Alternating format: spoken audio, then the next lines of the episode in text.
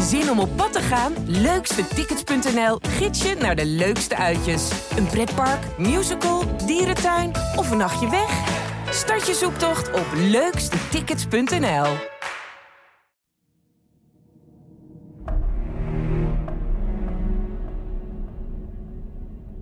Zeg, dat zijn de NSB'ers, joh. Dat die nog gezien hebben dat ik bij jullie ben. Een paar dagen later komt er een grote militaire auto bij onze trein oprijden. En mijn pleegmoeder zegt, Bert, wegwezen.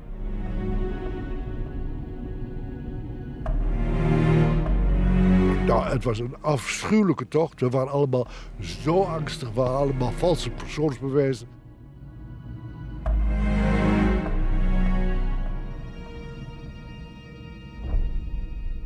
Bert Woudstra is 90 jaar als we deze podcast opnemen. Oké, hij draagt een gehoorapparaat en een bril, maar verder oogt hij fit en vitaal. Hij vertelt honderden uit als het over de Tweede Wereldoorlog gaat. Bert is een Joods jongetje van 8 jaar als de oorlog uitbreekt. Een oorlog die hem uiteindelijk langs 13 onderduikadressen sleurt. Je luistert naar Bertje, één Joods jongetje, 13 onderduikadressen. Een podcast van de Twentse Courant Tubantia. De podcast is gemaakt door Teun Staal, journalist bij Tubantia, en mij, Frank Bussink, online redacteur bij diezelfde krant. Dit is het verhaal van Bert. Bert is dus 8 jaar oud als de Duitsers Nederland binnenvallen op 10 mei 1940. Kleine Bertje is een Joods jongetje en in de jaren die komen gaat hij van onderduikadres naar onderduikadres. Dit is zijn verhaal over een periode van angst, overleven en onzekerheid.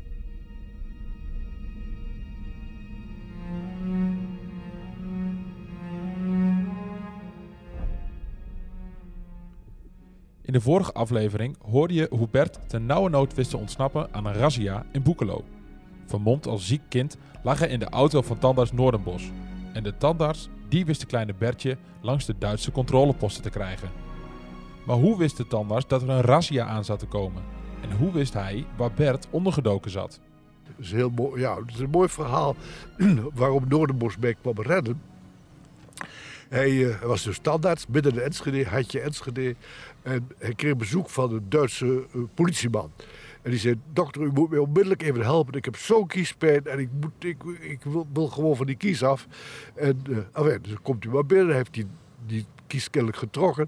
En zei tegen die man, waarom bent u zo gehaast? Waarom moet dat allemaal zo snel? Ze zei, ja, dat is niet zo interessant, maar ik heb vanmiddag moet ik, hebben we een razzia in Boekelo en daar wil ik zelf bij zijn. De assistente van de tandarts was de mevrouw die ons huis aan de Bisschopstraat geleend had, die tijdelijk in ons huis woonde en precies wist waar ik zat. En die zei tegen de tandarts, oh, daar gaat iets verkeerd. Pak je auto, rijd naar Boekelo in het tuinhuis bij de Weerde. Daar zit Bertje Woudstra, haal hem dan weg, anders is hij aan de beurt en wordt hij opgepakt. En zo gebeurde het. Dus het was puur geluk. Ja, ik, dat ik hier sta te praten is natuurlijk ook geluk. Want ik, ik, ben, ik heb zoveel geluk in mijn leven gehad. Ook zoveel pech, maar ook zo ontzettend veel geluk. Dat is, is haast, een wonder. Bert noemt het dus puur geluk dat hij wist te ontkomen aan de razzia in Boekelo. En van zijn schuilplaats in Boekelo gaat hij naar een plek nabij Vliegveld Twente. Meneer Woudstra, we zijn inmiddels weg uit Boekelo. Of u bent inmiddels weg uit Boekelo, noodgedwongen. We staan nu uh, een beetje kil op uh, het vliegveld, zeg maar. Het nieuwe natuurgebied. Uh, destijds de Vliegerhorst, bezet door de Duitsers. Waar werd u ondergebracht na Boekelo? Ik werd dus, ben dus gevlucht eigenlijk in de auto van de tandarts. Overgebracht naar het land, uh, landgoed de Esbekken hier aan de, dat heette toen Overmaatweg, heet nu Vargenshuizenweg. En uh, daar uh, woonde de familie Noordenbos, mooi afgeleerd in de bossen, min of bewaakt door de Duitse luchtmacht.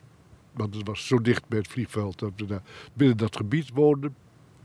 En daar werd ik heel, heel gastvrij ontvangen door mevrouw Noordenbos, later mijn tante Geertrui geworden.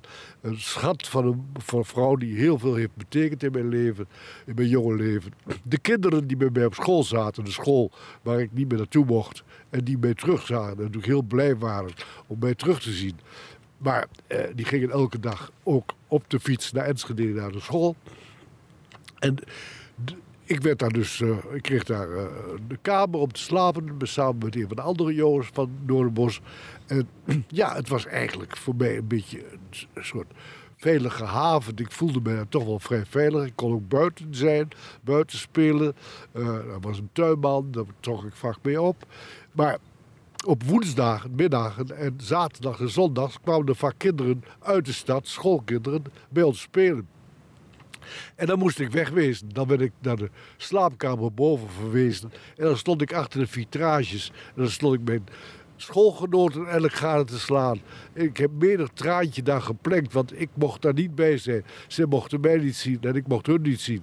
En je kunt je voorstellen dat het voor een jongetje van 11 jaar geen leuke ervaring is. Dat je daar dan echt, echt ja, afgezonderd zit van spelende kinderen die heerlijk buiten aan het ravotten zijn. Bert voelt zich dus af en toe slecht bij de familie Noordenbos. Maar desondanks heeft hij het goed op de plek nabij het vliegveld. En toch schuilt er opnieuw gevaar. En dat gevaar, dat voelde Bert zelf al een beetje aankomen. Op een gegeven moment worden wij bezocht door mevrouw Couvreur. Mevrouw Couvreur was de vrouw van een huisarts uit Enschede. Die woonde aan de Parkweg, vlakbij het station. En die kwam te fiets naar ons toe en die zei: Jongens, ik moet jullie waarschuwen. Mijn dienstmeisje, mijn dienstbode, is bevriend met de dienstbode van de familie Lofhagen. En meneer Lofhagen was een lid van de NSB, een NSB'er. Zat in het verkeerde kamp dus. En de dienstmeisje heeft, heeft, eh, eh, heeft gezegd tegen mijn dienstmeisje van... eh, volgens mij heeft de familie Noorderbos Bert Woudstra in huis als onderduiker. Dus ik kom jullie waarschuwen, dat verhaal gaat rond. Pas op dat je de boel goed in de gaten houdt. Hoe kwam dat nou? Eh, zondag daarvoor waren wij op de fiets naar de Lutte geweest. Want in de Lutte was een boer die had een varken voor ons geslacht, voor, de, voor die Noorderbos, een half varken, al helemaal klaargemaakt. En mijn pleegvader, tandarts Noorderbos, zei: Jongens, wij gaan morgen op de fiets naar Lutte. Allemaal fietstassen op de fiets. En dan gaan wij eh, een half varken ophalen. En ik zei: Ja, maar om anderen, ik ga niet mee. Hij zegt: Jij gaat wel mee, je hoort bij het gezin. En kortom, wij fietsten heel gezellig over de Oldenzaanse straat naar Lutte. En aan de andere kant komt de familie ons tegemoet. En die zwaaiden en die juichten en hallo, goeiedag. En ik schrok me kapot. Wat is er aan de hand, zei de, mijn, mijn pleegoom eh Noorderbos. Maar waarom, ben je, waar- waarom schrik je dan? Ik zei, dat, dat zijn NSB'ers, joh. Dat die nog gezien hebben dat ik bij jullie ben. Ah, zei hij. Mensen zien niet alles. Dat, we, hebben het zoveel met, een aantal kinderen. Dat, dat is hun helemaal niet opgevallen. En ik had gelijk. Want die mevrouw Couvreur kwam ons vertellen dat ze ons gezien hadden op straat. En dat het verhaal van dienstmeisje naar dienstmeisje ging. Een paar dagen later komt er een grote militaire auto bij onze trein oprijden. En mijn pleegmoeder zegt, Bert, wegwezen. Want op dat moment dat we het verhaal hebben gehoord... hebben we bij een, een buurt, buurtgenoot, mevrouw Tattersal... het huis waar we net langs reden... gevraagd, als er nood is, kunnen we dan bij jou terecht? En die mevrouw Tattersal kende mij goed. Ze zei, prima, prima. Dus ik ben met één de deur uitgerend door de weiden. En ik had hetzelfde gevoel, ik word straks, straks achtervolgd. Hè? En ik kwam bij mevrouw Tattersal met trillende knieën en ik zeg, ik belde aan. Ze zegt, oh raad. Ik zeg, ja mevrouw, kom maar gauw binnen. Dus ik kreeg een kamertje naar boven. Ik ben daar ook een week of twee, denk ik, ongeveer geweest bij haar. Echt schuilgehouden. Ik was zo bang en zo angstig. Ik, ik... Maar die vrachtwagen bleek loos alarm te zijn. Want in die vrachtwagen zat een kennis van de tandarts... die een garage had in Enschede... en die een Duitse eh, militaire vrachtwagen in reparatie had... en even op bezoek kwam om koffie te drinken. Eh, kortom, eh, gelukkig hoorden we dezelfde dag nog dat er niks aan de hand was. Maar we waren toch, toch bevreesd dat er misschien toch iets uit zou lekken. Dus daarom ben ik uit veiligheidsoverweging bij die mevrouw Tattersal gebleven. En toen het na een week of twee, drie, dat weet ik niet meer precies, uh, weer veilig was. Toen werd ik weer opgehaald door mijn pleegmoeder Geertrui Noordenbos. Die zei, kom maar weer lekker bij ons. Nou, ik was er amper. Dan komt een bericht dat mijn moeder heimwee heeft. Bert en zijn moeder zijn dan al een tijdje niet bij elkaar geweest. En dat valt de moeder van Bert zwaar. Zo zwaar dat ze vraagt of ze Bert mag zien. Maar een hereniging van moeder en zoon is niet zonder gevaar. Door de bos zet mij in de auto en brengt mij midden overdag, levensgevaarlijk, naar mijn moeder toe aan de La Zondersingel. En ik word daar met open armen ontvangen. Mijn moeder... Hoe lang bent u het, heeft u het zonder uw moeder moeten stellen op dat moment? Ik schat een maand of twee. Kan een jongetje zo lang zonder zijn moeder? Uh, dat, ja, dat was natuurlijk wel heel, heel naar, maar, maar, maar uh, feiten zijn feiten. En uh, de warmte van mijn tante Geertreu was toch wel heel erg uh, geruststellend, zeg ik eigenlijk. Ja, ik, ik, ik, ik had niet zo'n hem meer naar mijn moeder. Mijn moeder wel naar mij, maar ik niet, nog niet naar mijn moeder. Zo was ik nog niet. Hoewel Bert nog niet zo'n heimwee heeft naar zijn moeder, hebben ze het fijn samen aan de La Zondersingel in Enschede. Maar het fijne gevoel is maar van heel korte duur. Dan wordt er op de deur geklopt. En die meneer, de, de, gastheer, die komt binnen en zegt... mevrouw Woudstra, ik heb een brief voor u. Mijn moeder zegt, dat kan toch niet? Uh, niemand weet dat ik... Ja, ik weet het ook niet. Mijn moeder maakt de brief over. Ze wordt zo wit als een vaatdoek. Ze zegt, dit is verschrikkelijk. Ik zeg, wat is verschrikkelijk? In tranen. Dit is een dreigbrief. En ze liet me de brief, las ze me voor. En wij moesten 10.000 gulden in een envelop, daar en daar, met allemaal tekeningen erbij, bij het station van Enschede laten deponeren. En als dat binnen 24 uur niet gebeurde, zullen u en uw zoontje worden gearresteerd. Al snel worden tandarts Noordenbos en dominee Overduin gewaarschuwd. Ook zij zien het gevaar en ze besluiten dat Bert en zijn moeder direct weg moeten van hun plek aan de La Zondersingel. Met de auto van de tandarts rijden ze terug naar het huis bij het vliegveld. En toen hebben we de auto leeggemaakt. Noorderbos was nogal doorpakken. Uh, banken eruit, stoelen eruit, matrassen erin, kussens erin, water erin. En die auto helemaal met takken gecamoufleerd het bos ingereden. En dat zou ons onderdak worden voor de komende dagen. Mijn moeder en ik hebben zo'n, ik weet het nooit meer precies, vijf, zes dagen in die auto dag en nacht doorgebracht, uh, wachtend op wat er zou gaan gebeuren. Want we dachten, ja, nou, nou gaan ze echt naar ons zoeken, want nou, uh, nou gaat het om centen en, enzovoort. Nou, dat waren echt, ik, ik zeg steeds, dat zijn de donkerste dagen uit mijn onderduik geweest. Want het was zo angstig. En we konden af en toe, konden we natuurlijk, moesten we wel eens naar de wc. En dan keken we goed rond of het veilig was. Dan renden we naar het huis. En dan konden we daar even naar het toilet gaan. En dan weer snel terug in de auto. En verder bracht mevrouw Noordenbos ons af en toe te eten. Of wat warms te drinken. En verder lagen we maar te liggen. En de nachten waren verschrikkelijk. Inmiddels, Noordenbos had ook nog een zeilboot. En die zeilboot die lag aan de Beulakker bij, uh, in, vlakbij Giethoorn. En die was inmiddels op pad gegaan, dat wisten we helemaal niet. Maar die kwam op goede dag terug. En die zei, uh, kom maar uit je auto, het is nou rustig geworden. Ik ga jullie morgen naar, naar, naar Joden brengen, vlakbij Giethoorn. Ik heb daar een visser gevonden, die wil jullie onderdak, die wil jullie onderdak aanbieden. Dus wij met de auto naar naar Zwolle, naar Giethoorn, naar de boot gepakt, naar Joden gevaren. En dan werden we door Berend Michelsen, de palingvisser, met open armen ontvangen. Zo'n ontzettend lieve man. En het mooie was dat ik samen met mijn moeder de onderduik ging zetten. Dus in alle ellende waren er ook nog lichtpuntjes. De onderduik van Bert en zijn moeder verplaatst zich dus van Twente naar de kop van Overijssel. Een veilige plek maar ook daar moeten Bert en zijn moeder uiteindelijk weer van onderduikadres wisselen. En daar baalde Bert wel een beetje van, want hij vond het een fijne plek bij de visser. Ja, Berend was een schat, was ontzettend lief voor mij. S'morgens vroeg, dan ging ik met hem samen de palingnetten leegmaken. in zijn boot. En ja, eh, dus ik kwam ook nog buiten daar. Het was een hele veilige plek. Midden, echt midden in het waterland. En eh, mijn moeder moest altijd binnen blijven. Die kon een beetje helpen in de huishouding. Berend was uh, weduwnaar. Hij, zijn vrouw was overleden, had een huishoudster. Maar na een paar dagen... nee, na een paar weken zeg ik...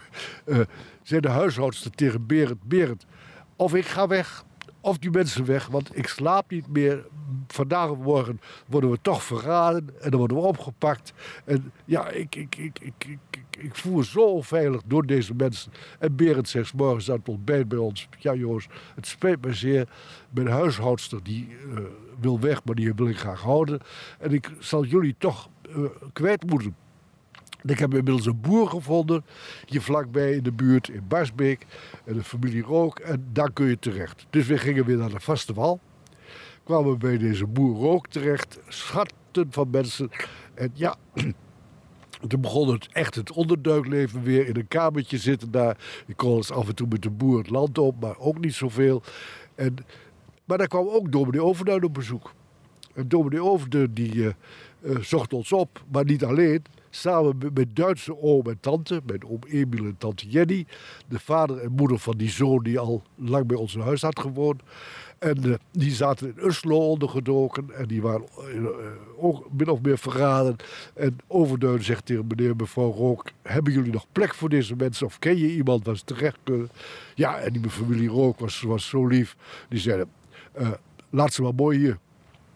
Dat betekende dat ik, wij hadden een heel klein kamertje met twee bedsteden. Dat zijn kasten in de muur uh, waar een bed in zit. En ik sliep in de ene kast, om zo maar te zeggen. Mijn moeder sliep in de andere kast. Ik moest mijn kast afstaan, mijn bed afstaan. Want mijn oom en tante moesten natuurlijk ook een slaapplaats hebben in diezelfde kamer. En ik moest met mijn moeder in bed gaan slapen.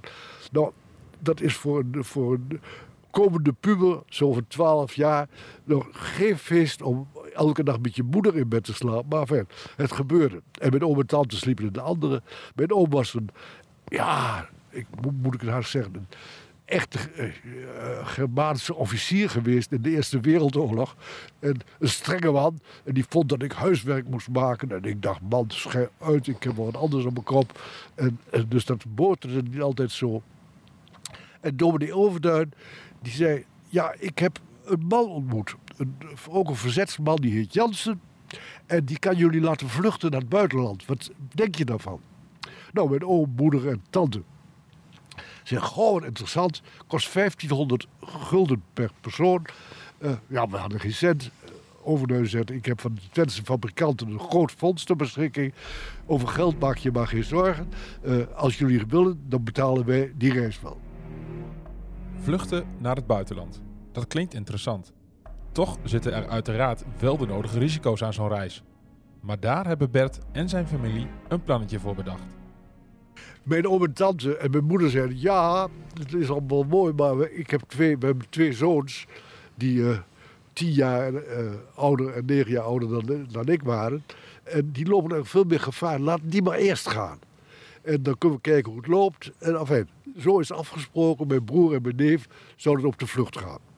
Het geld kwam er. Ze zeiden, uh, en er werd een afspraak gemaakt. Als dit lukt, jullie vlucht, stuur dan een ansichtkaart naar dominee Overduin in de Potgieterstraat van Enschede. En zet erop, hier schijnt de zon. Dat betekent dat het goed is gegaan. Of hier regent het, dat betekent dat het, nou, niet een aanbevullende reis was. Dat het toch moe moeizaam was. En als we niks hoorden, wisten we ook niks. En na een week of vijf, zes, dat weet ik niet meer precies, kwam er uit Madrid, uit Spanje, de kaart bij Overduin. Hier schijnt de zon. Vanuit Madrid komt er dus goed nieuws.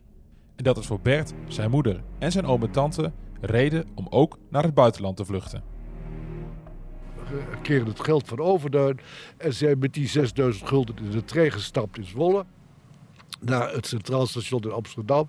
Ik nou, het was een afschuwelijke tocht. We waren allemaal zo angstig. We waren allemaal valse persoonsbewijzen en uh, valse stamkaarten. Uh, dus we waren allemaal vreemde namen. Maar ja, als we echt werden aangehouden of het allemaal goed was gegaan, weet ik niet. Dus daar waren we heel bang voor. Maar het is allemaal goed gegaan. We kwamen naar Amsterdam.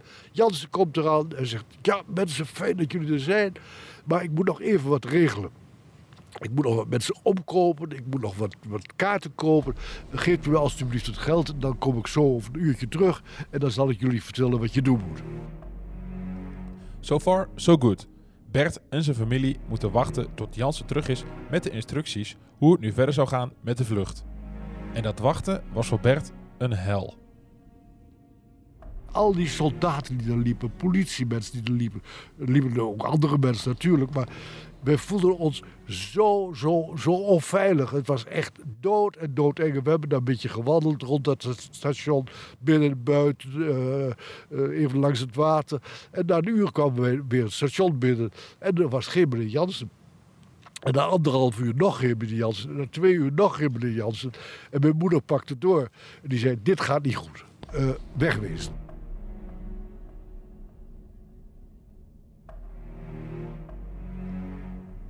De vlucht naar het buitenland staat dus plots op losse schroeven. Of het Bert en zijn familie lukt om alsnog naar een ander land te vluchten, dat hoor je in de volgende aflevering.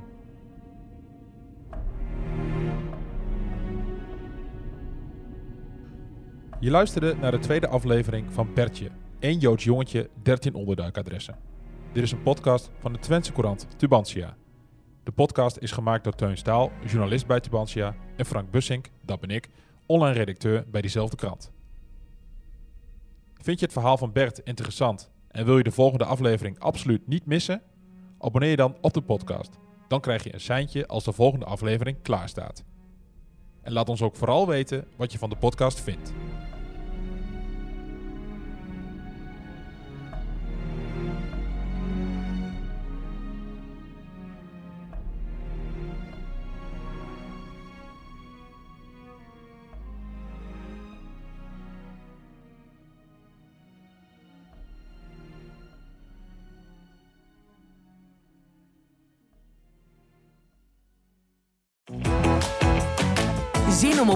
Gaan? Leukstetickets.nl gids je naar de leukste uitjes. Een pretpark, musical, dierentuin of een nachtje weg? Start je zoektocht op leukstetickets.nl.